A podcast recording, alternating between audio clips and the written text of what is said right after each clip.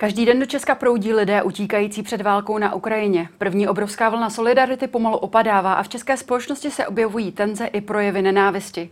Jak se s přílivem ukrajinských občanů vyrovnává policie České republiky? Má kapacity na to, aby mohla pomáhat a chránit i v případě tzv. černého vládního scénáře, který počítá s milionem utečenců? Jak chtí předejít nárůstu zločinu z nenávisti? Nen o tom budeme hovořit v dnešním epicentru. Já jsem Pavlína Horáková, vítejte.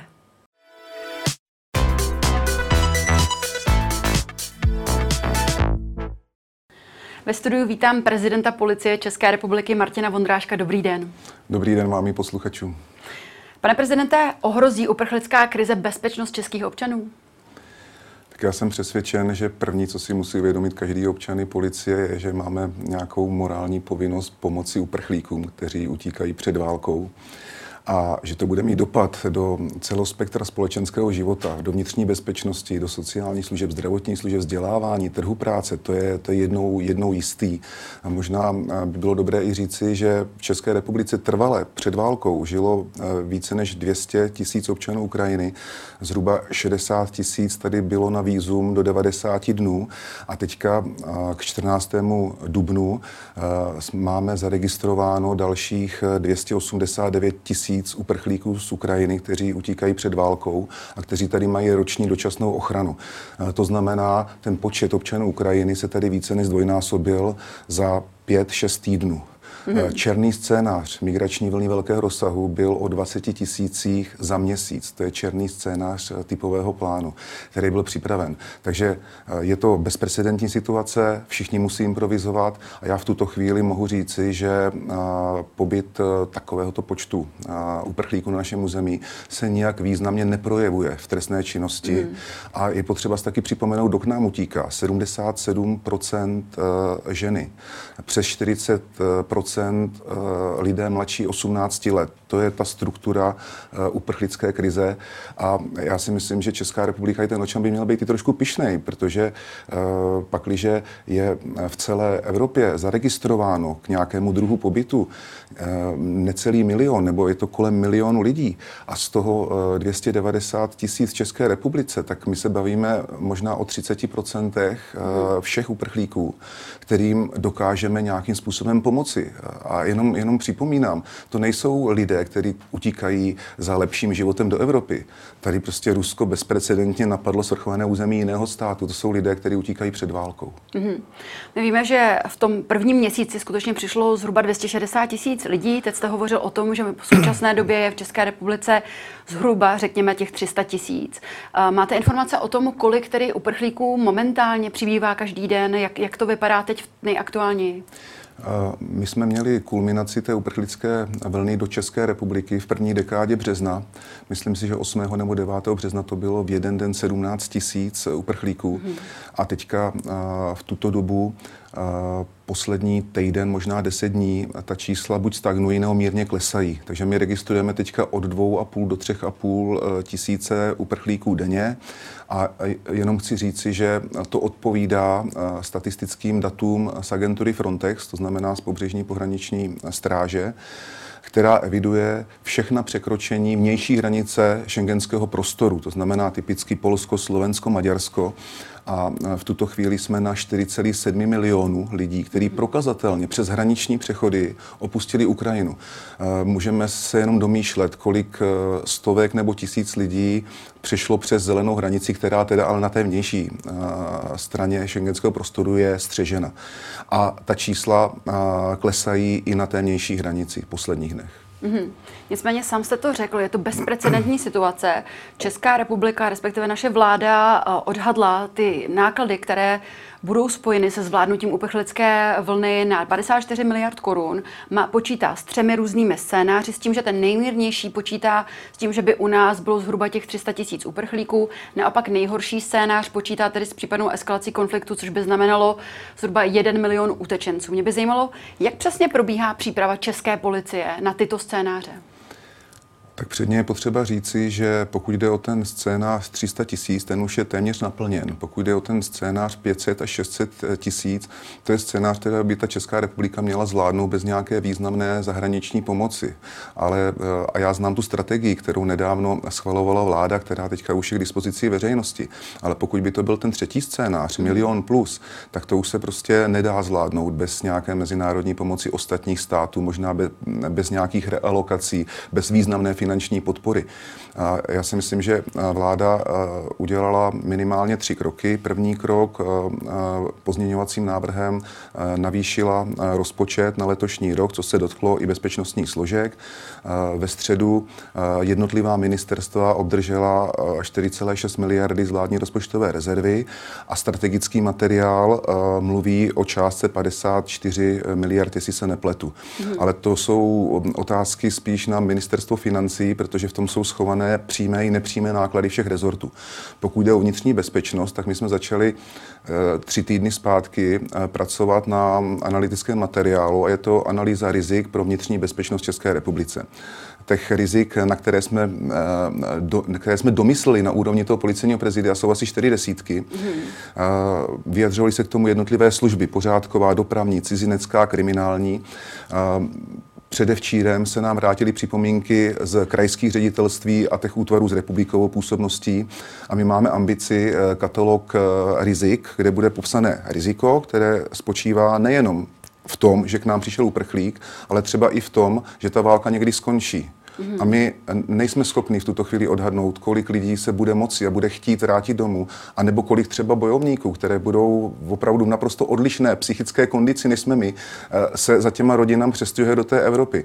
Takže eh, těch rizik opravdu jsou čtyři desítky a v první dekádě květnové chceme mít ucelený katalog, bude to živý materiál, a který chceme představit jak výboru pro vnitřní bezpečnost, tak bezpečnostní radě státu a musí tam být riziko, Eh, doporučené protiopatření bezpečnostních složek. Máme téměř monopol a spolupracujeme s jinými bezpečnostními spory, ale potom taky nárok na lidské zdroje a materiál. Mm. A to je věc, kterou opravdu nejde udělat za týden. A i tak to bude v čase uh, poplatné vývoj té situace na Ukrajině.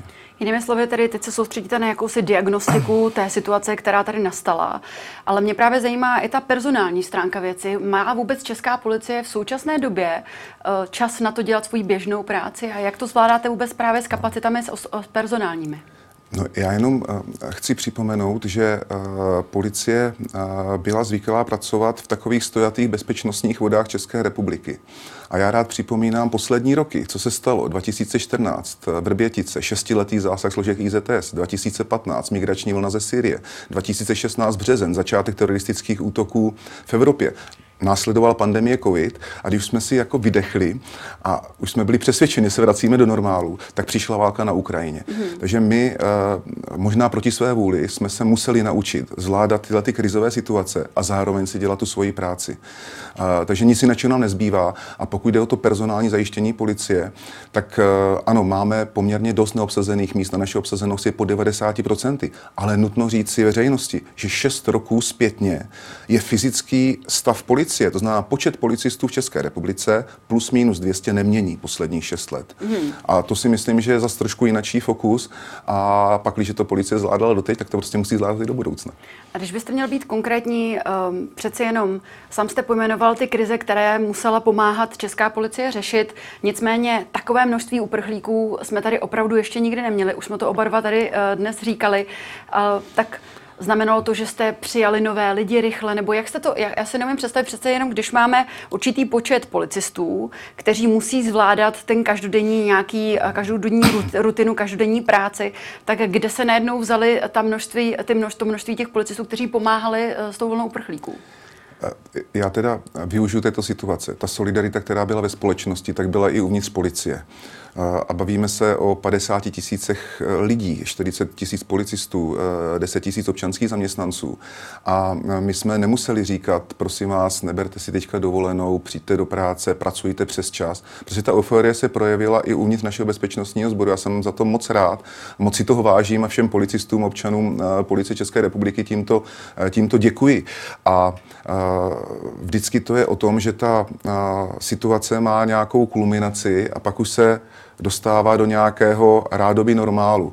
Hmm. A my samozřejmě v těch prvních čtyřech, pěti týdnech jsme se moc neptali, kdo může, kdo nemůže, protože všichni chtěli pomoci. To znamená, na, typicky na krajských asistenčních centrech nepracovali jenom lidé z cizinecké policie, ale velice rychle se to naučil kriminalista, naučil se to pořádkář, hmm. dopravák a pomáhal tomu policistovi cizinecké policie s registrací v cizineckém informačním systému.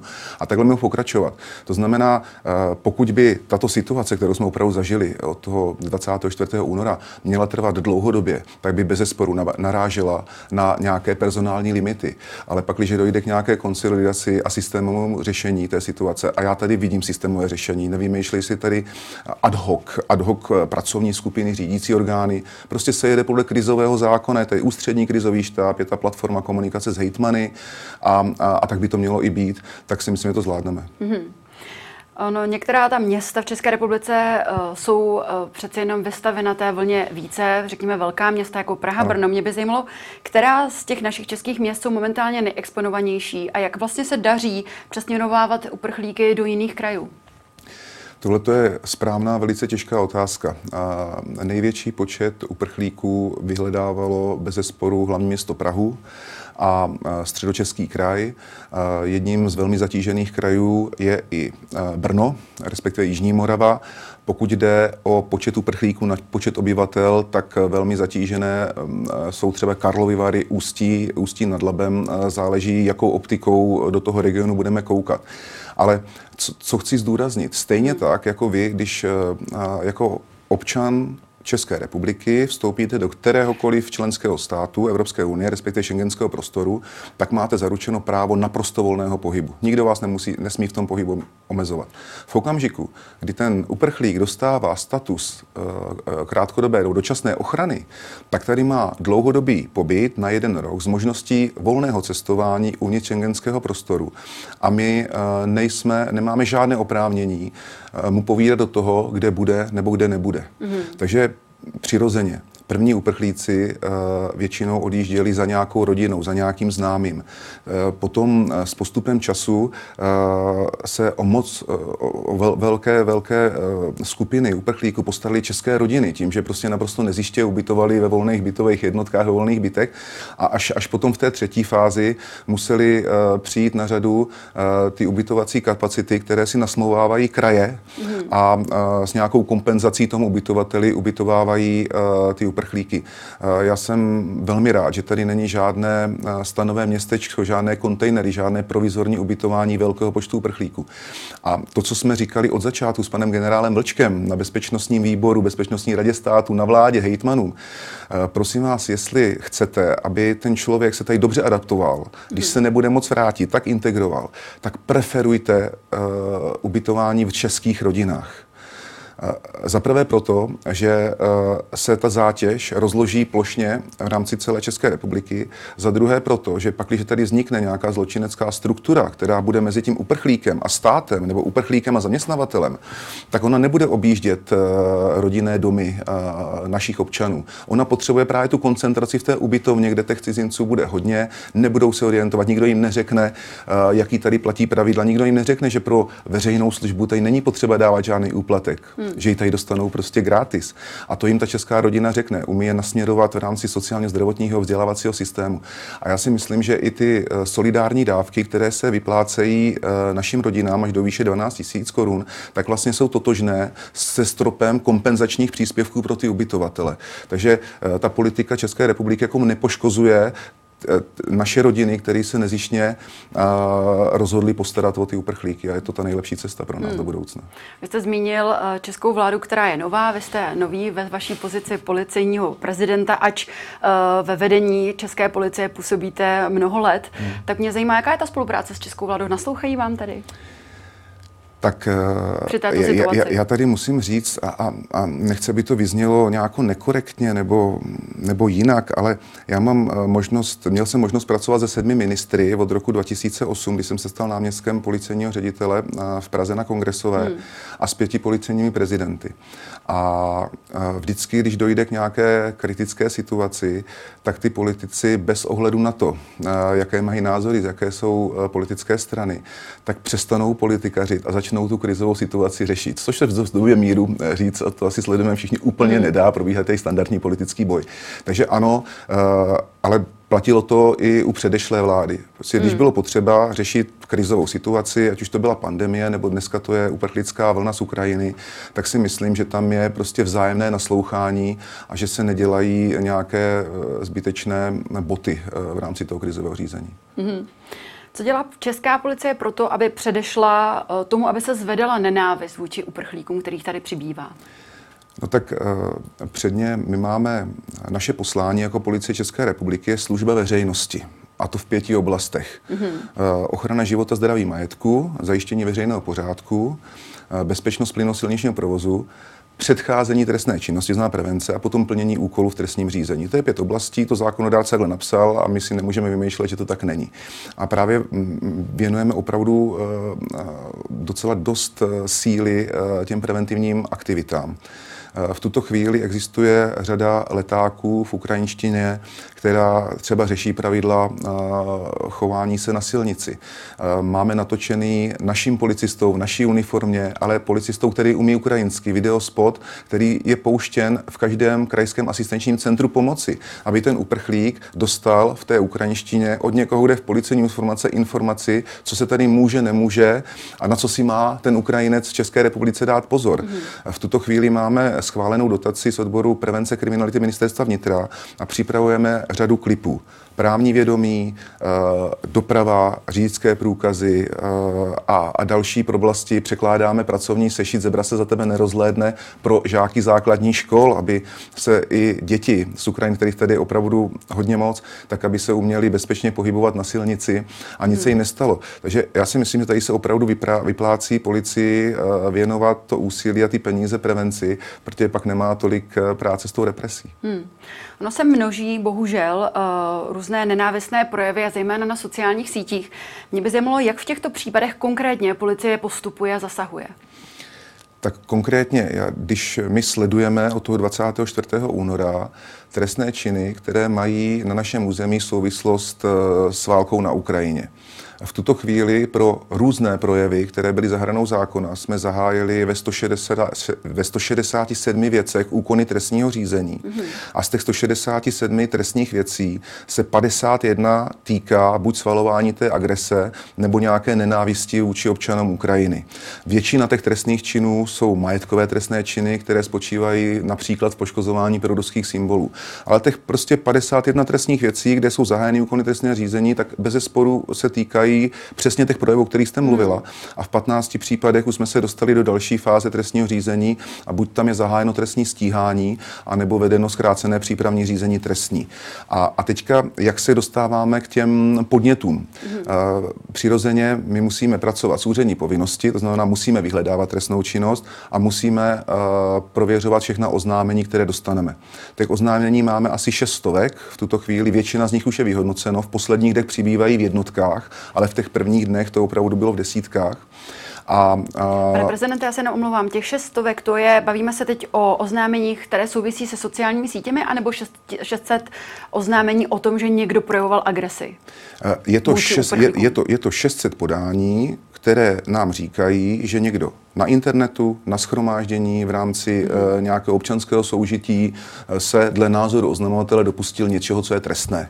Mm. A my v tomto ohledu musíme opravdu ctít e, český e, trestní zákon a trestní řád a, a, řík, a, a umět říct, ano, toto je trestné proto a proto a toto je nešťastný e, hulvácký projev, ale není zahranou trestního zákona. Co se někdy veřejnosti vysvětluje špatně. Mm. No, ale my se musíme chovat e, kontinuálně v čase stejně. My nemůžeme e, říkat jeden rok, že tohle trestné je a druhý rok, že to samé trestné není.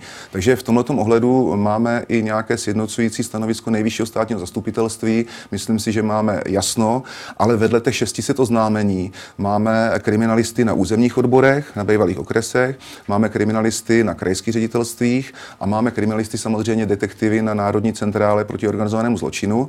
Na všech těchto třech stupních jsou specialisté na cybercrime mm-hmm. a na všech třech těchto stupních se skenuje to internetové prostředí a, a zjišťuje se, zda tam prostě nejsou profily příspěvky za hranou.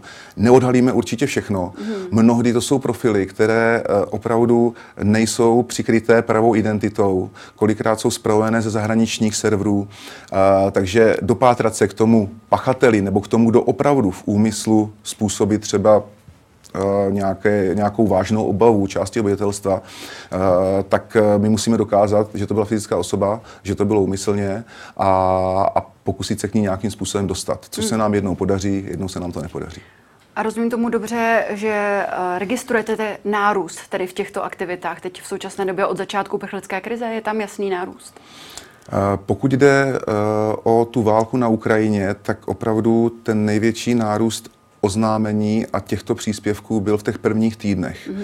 Teďka každý den, každý den se nám stane, že prostě dostaneme oznámení, podívejte se na tento profil, to přece není normální. A nebo jsme dostali už dvě oznámení z Jižních Čech na profil, na kterém je policista v uniformě mm. a říká to, co by teda říkat určitě neměl.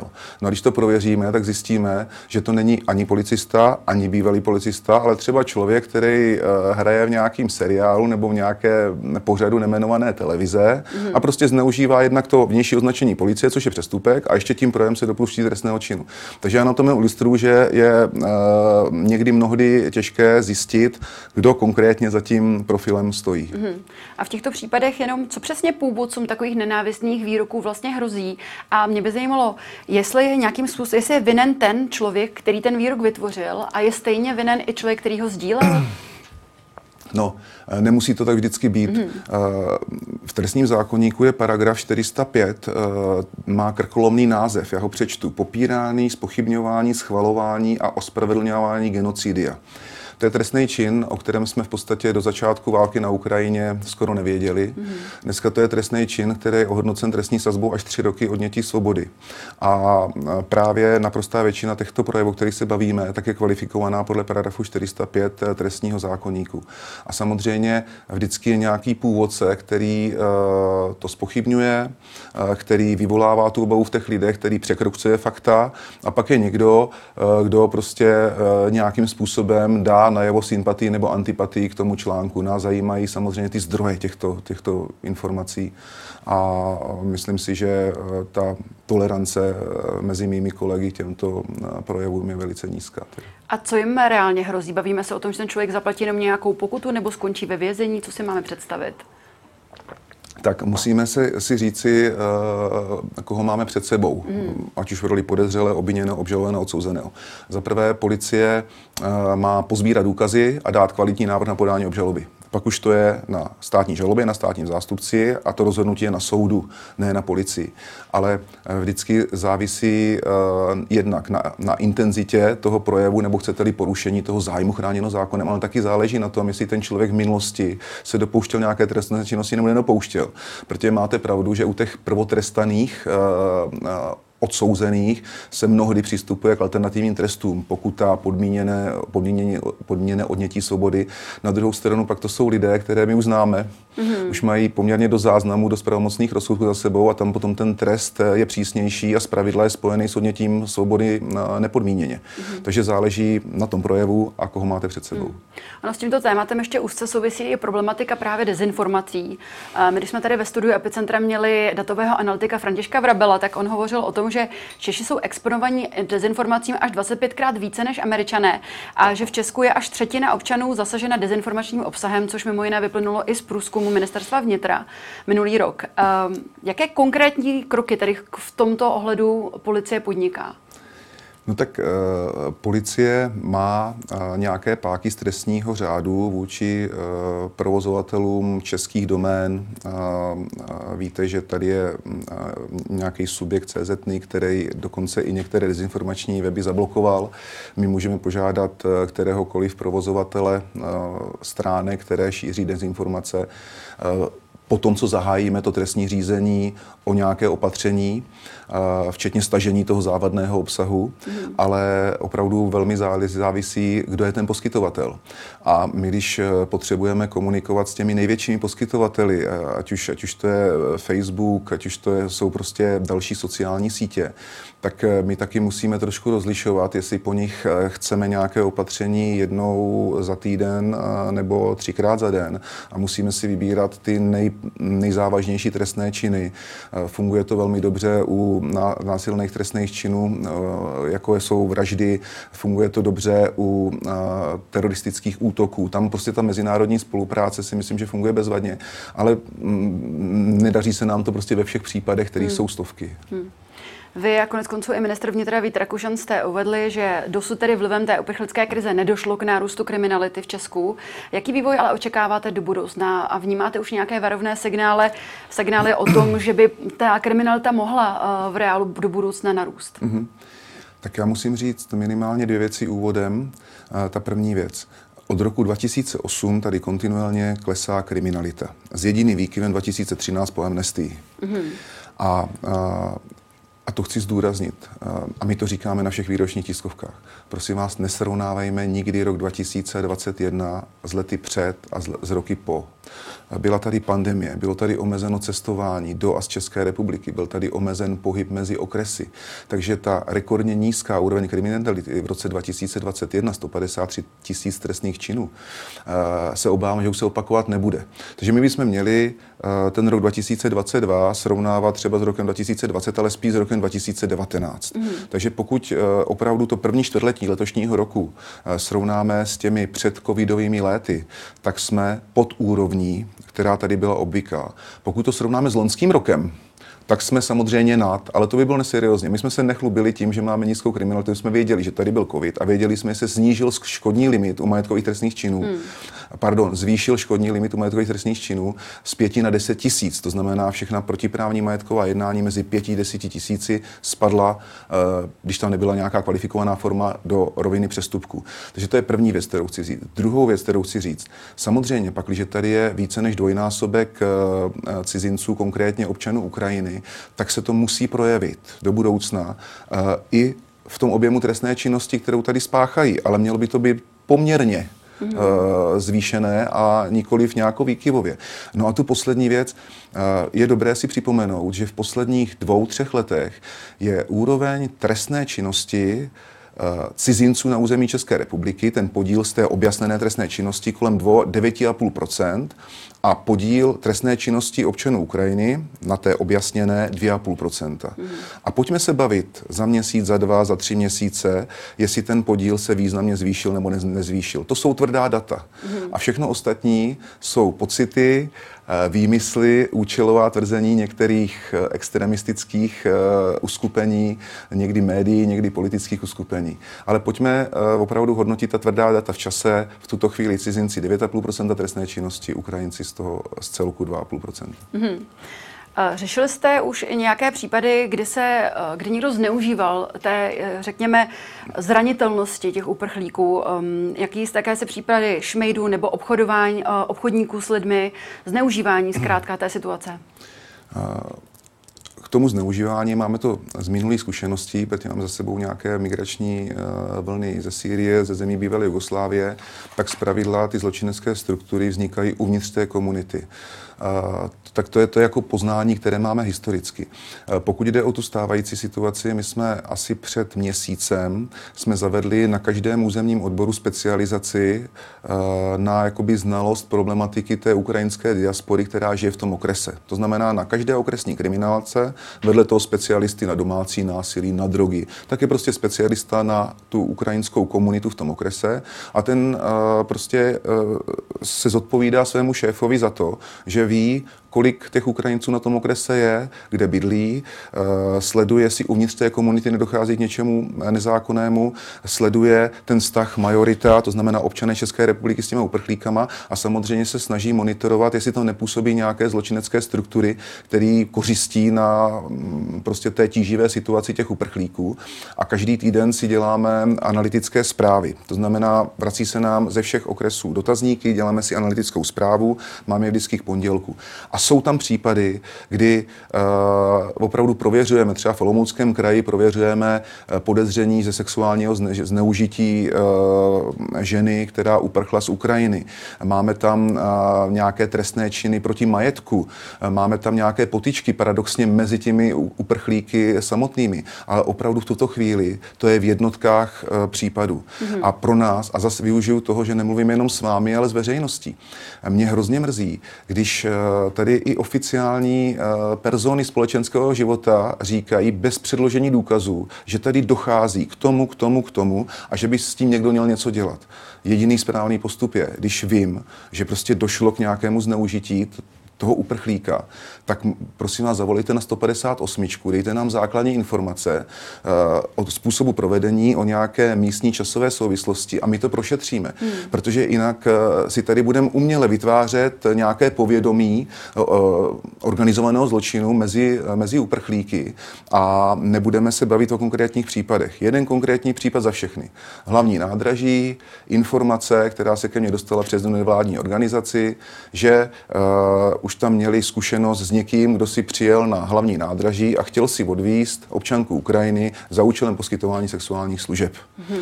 Tak jsme šli step by step eh, až k pracovnici eh, té jedné nevládky, která nám řekla, No, já si to pamatuju, to bylo včera, nevím, eh, kdo a jak na to přišel, ale přijel jsem nějaký člověk, našinec, a říká, já ubytuju Ukrajinku, když mě bude uklízet.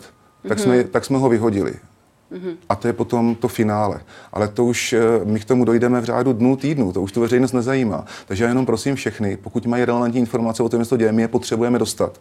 A my nepotřebujeme se to dočítat v obecné rovině eh, v médiích, s tím se potom hodně špatně pracuje. Hmm. My tady hovoříme o problematice uprchlíků a to, jak eh, aby nebyla vyvolávána nesnášenlivost vůči něm a tak dále, ale mě by zajímalo, řešili jste i nějaké případy toho, že um, přece jenom byla vyvolána nějaká nenávist nebo čin inspirovaný nenávistí vůči uh, lidem, kteří se hlásí k ruské národnosti? My jsme z toho měli na začátku obrovský strach. Uh, asi jste si všimli, že první týdny na náměstí Borisa Němcova v Praze u ruské ambasády jsme byli neustále, byli tam neustále, probíhala schromáždění poškozování ruského majetku a podobně. Hnedka na začátku vznikl krizový štáb České zemědělské univerzity v Suchdole. Mm-hmm. Vím, že něco podobného se stalo i na Masarykové univerzitě v Brně. Jenom proto, že ten rektor si uvědomil, že tam má několik stovek ruských a ukrajinských studentů na jedných kolejích. Mm-hmm. Takže začátku jsme z toho měli velký strach, ale já musím říci, že uh, těch, těch útoků mezi, mezi těmi lidmi, kteří uh, třeba jsou občané Ruska a žijí v České republice a Ukrajinci, kteří tady jsou nebo přicházejí, tak uh, je naprosté minimum. Fakt to jsou jednotky. Jednotky a já jsem i přesvědčen, že je tady velká, velká skupina občanů Ruské federace, která opravdu třeba tady už žije delší dobu, má možnost se informovat z vícero zdrojů a nesympatizuje s postupem Ruska na Ukrajině. Takže báli jsme se toho, ale nezaznamenali jsme tady hmm. žádné, žádné větší konflikty. Když se podíváme všeobecně na kriminalitu v České republice, jak se vůbec vedeme a mě by zajímalo, jak, jak často dochází k trestnému činu v České republice, nebo jak často dokonce dochází například k vraždě? Tak eh, já, já, když tak požádám laskavého diváka posluchače a čtenáře, aby si to viděli. No tak 365 dní bylo v loni, jestli, jestli se nepletu, hmm. a, a bylo spácháno 153 233 trestných činů. Ta struktura se také moc nemění. Víc než 51% trestných činů jsou trestné činy proti majetku, krádež, spronevěra, podvod, poškozování cizí věcí a další. Eh, zhruba necelých 8% jsou násilné trestné činy a ten nej, nejzávažnější násilný trestný čin je ve zesporu vražda. Vražd hmm. tady bylo eh, něco maličko přes stovku za lonský rok, ale jsou tam i ublížení na zdraví a další násilné trestné činy. Uh, hospodářská trestná činnost 8,2%, uh, mravnostní trestná činnost 2% a ten zbytek to jsou ostatní druhy trestné činnosti obecně nebezpečné, nebo jak to mám nazvat. Takže to je prostě struktura uh, a jak jsem už jednou řekl, od roku 2008 s výjimkou roku 2013 2013 ta kriminalita jde neustále dolů a já si myslím, že... A klesá i, i počet těch vražd? To klesá to spektrem? Či, klesá to tím spektrem. Je pravdou, že pak, když tady jsou dva druhy kriminality, které nám trošku vyrostly, tak to jsou vybrané trestné činy hospodářské, to hmm. znamená, dlouhodobě se nám ta pouliční kriminalita přesouvá do té kriminality, jak se v minulosti říkalo, bílých límečků, hmm. to znamená té hospodářské kriminality. A pak, když se podíváme deset roků zpátky, tak před deseti lety uh, uh, internetová kriminalita, to znamená trestné činy spáchané na internetu, nebavím se jenom o cyber ataku na mm, veřejnou instituci, ale prostě podvod na internetu. Chcete si něco koupit, pošlete peníze, nedostanete zboží. Eh, tak eh, před deseti lety to bylo půl procenta, v loni to hmm. bylo pět procent. To znamená, docela významně eh, nám zrůstá trestná činnost páchana na internetu a myslím, že ten covid k tomu hodně přispěl. Hmm. Takže naši kriminalisté, kteří byli zvyklí na ten notísek a na to šetření v terénu a napsaní výslechu, tak musí ve větším se dobře orientovat i v tom webovém světě. Hmm. Ta objasněnost trestných činů je v České republice něco lehce po 60%. Mě by zajímalo, eh, je to číslo, s kterým jste spokojený? Uh, promiňte mi. Objasněnost. Objasněnost. No, uh, my jsme eh, jeli v, tako, v takové vlně, protože největší nárůst trestné činnosti jsme zaznamenali v 90. letech, kdy ta objasněnost, která v minulosti dosahovala 70-80% na vybraných krajích a okresech, tak se propadla. Mm-hmm. A teďka ta policie si myslím, že se dostává na, eh, řekl bych, velmi slušnou úroveň, ale eh, my nechceme tady mít čárkové hodnocení a hodnotit jenom pod, toho policistu podle toho, jestli objasnil trestný čin nebo neobjasnil. Nás taky musí eh, zajímat, jestli se k tomu poškozenému choval, jak měl, jestli ten eh, policista v uniformě je eh, v kanceláři nebo jestli je vidět. Těch kritérií je celá řada. Ale jedno z těch kritérií hodnocení, zejména služby kriminální policie a vyšetřování, je, i e, ta objasněnost, která se hodnotí na pravidelných poradách. Ale nás taky zajímá, jak dlouho trvá to trestní řízení. Mm-hmm. To znamená trestné činy, které e, se prověřují déle než jeden rok. Zajímá nás, jaký je podíl zkráceného přípravného řízení. Je to jako u dítěte. Buď ten trest přijde včas, v řádu týdnů, a pak má ten motivační efekt, odradí toho, to dítě i toho, i toho pachatele, mm. a, a nebo to trvá roky a pak to ten motivační efekt nemá. Takže těch kritérií, které sledujeme v rámci trestné činnosti, je celá řada, objasněnost je jedna z nich. Mm. Eh, nemůžu se nezeptat. Bývalý policejní prezident Dan Schweider opustil svůj post poměrně nečekaně, opustil ho o dva roky dříve, než eh, se počítalo. K tomuto kroku přistoupil po schůzce s Vítem Rakušanem, eh, který v té době tedy nebyl ještě ministrem vnitra. Vy jste spolu s Janem Švejdarem už jste spolupracovali několik let. Hovořili jste o tomto rozhodnutí, překvapilo vás to? No, já Předně chci říci, že s panem eh, generálmajorem Janem Švejderem se znám roky, spolupracoval jsem s ním přes tři roky v tom, v tom týmu vedení policejního prezidenta, dělal jsem mu prvního náměstka statutárního a jsou to pro mě uh, více než tři roky, uh, na které budu rád vzpomínat, protože ta spolupráce byla velmi dobrá, byl tam výborný tým a myslím si, že zejména v té oblasti materiálně technického zajištění policie se odvedla v posledních třech letech obrovská, obrovský kus práce. No, patřil jsem, druhá věc, patřil jsem mezi lidi, kteří rozmlouvali Janu Švejdarovi, aby ukončil svůj služební poměr, protože opravdu ten tým byl dobrý, byl loajální. A já kromě toho, že jsem byl přesvědčen, že Jan Švejder má policii co dát, tak jsem taky ale byl přesvědčen, že policejní prezident se nemá měnit společně s volebním cyklem. Hmm. V zákoně zákonodárce napsal do zákona, že funkční období ředitele bezpečnostního sboru, což je v našem případě policejní prezident, je pět let. A uh, myslím si, že do budoucna pro nějakou kontinuitu, pro ukončení diskuze, jestli ten policejní prezident je závislý na výsledku volev, je v područí ministra, premiéra nebo vlády, by bylo dobré opravdu dodržovat ta funkční období a neměnit policejní prezidenty uh, při tom volebním cyklu. Jinými slovy, jeho odchod byl pro vás do určité míry zklamání? My jsme ho přemlouvali, no. my jsme mysleli, že, že bude pokračovat dál, ale mě nepřísluší, je to jeho rozhodnutí, mě vůbec nepřísluší ho komentovat. Hmm. Vy jste byl jeho pravou rukou, v roli prvního náměstka jste působil tuším 8 let, nebo 7-8 let. Um, nyní jste tady v roli prezidenta. V čem vnímáte tu největší změnu a um, podpořila vás například vaše rodina v tom rozhodnutí stát se tím prezidentem? No, moje rodina by měla mít svatozář, protože já jsem v Praze do roku 2008 a už jsem v podobné situaci byl. Já jsem dělal dva a půl roku náměstka krajského ředitele, tenkrát to bylo Martinu Červíčkovi a v podstatě dva a půl roku jsem měl možnost koukat tomu řediteli pod ruku a pak jsem tři roky byl ředitelem pražské policie a ta změna je obrovská. Najednou jste trošku víc sám, a trošku víc eh, na vás fouká, máte méně času, méně soukromí, více práce eh, a větší odpovědnost. A mm. myslím si, že tady ta paralela je hodně podobná. A ještě prostě má to samé výhody. A z pravidla poslední štace ještě nevíte, jaký máte dlouhou. Takže, mm. takže bez podpory rodiny bych to dělat nemohl určitě. Takže když jste se ale rozhodoval, diskutoval jste to s rodinou a říkal, a oni vás jednoznačně podpořili v tom, že chtějí, abyste do toho šel, když to znamenalo, že vás možná uvidí méně? Ne, to, to nemůžu říct, protože uh, mě to manželka doma spočítala. Takhle to nebylo. Bylo to, bylo to tak, že já jsem byl přesvědčen, že když té práci v pozici policejního prezidenta budu věnovat stejné úsilí, stejný čas, jako jsem věnoval 8 let v pozici prvního náměstka, tak by to mělo být dostatečné. Takže moje argumentace doma, jestli vás to zajímá, mm-hmm. byla, nic se nemění, jenom budu dělat něco jiného. Mm-hmm. No, uh, asi mě to úplně všechno nevěří, ale takhle to proběhlo. No. Mm. Já se dovolím ještě na závěr jenom poprosím stručně téma, které uh, opravdu otřáslo Českou republikou před 14 dny. Jedná se o tragédii, která se udála na odborném učilišti v Michli, kde zautočil mačetu 19-letý student uh, na eh, na učitele, který bohužel svým zraněním podlehl.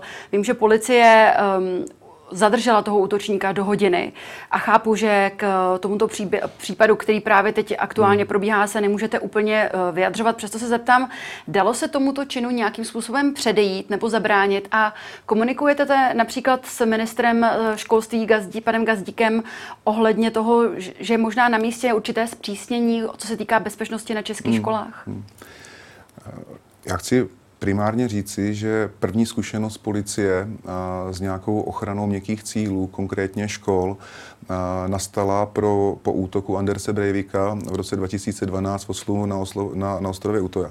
A my jsme už vlastně v roce, v roce 2012 poprvé cvičili útok aktivního střelce na mezinárodní škole v Nebušicích. Mm. A od té doby máme za sebou opravdu celou řadu aktivit preventivních. 2014 seminář pro školy 呃 co udělat pro to, aby ta bezpečnost eh, toho školského zařízení byla co nejvyšší. 2016 se zpřísnily české státní normy, které prostě ukládají školám konkrétní fyzické opatření. Takže tady se toho opravdu poměrně dost odpracovalo.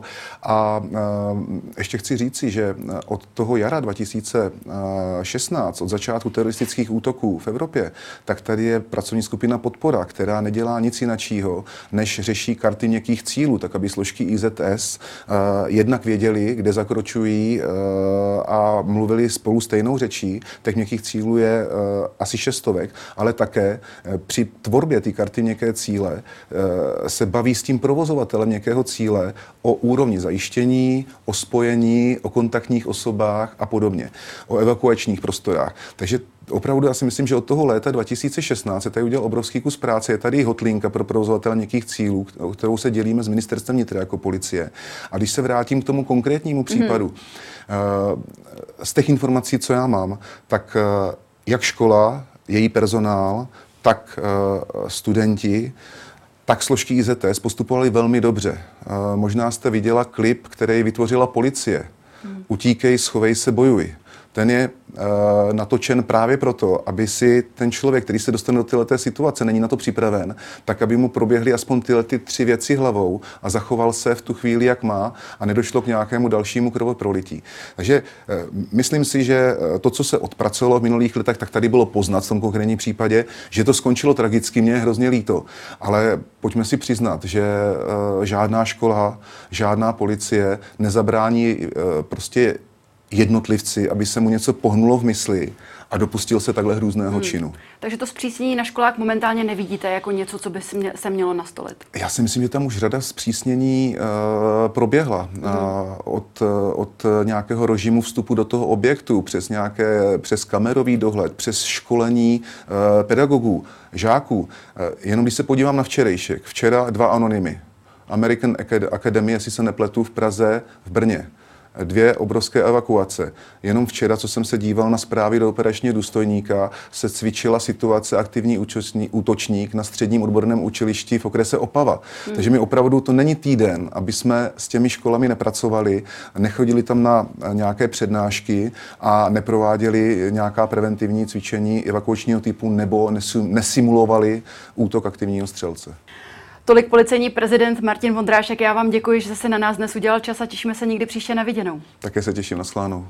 A to už je z dnešního Epicentra vše. Já jen připomenu, že záznam tohoto dílu společně s těmi ostatními naleznete jako vždy na blesk.cz. Já s vámi pro dnešek loučím a těšíme se opět příště. Na viděnou.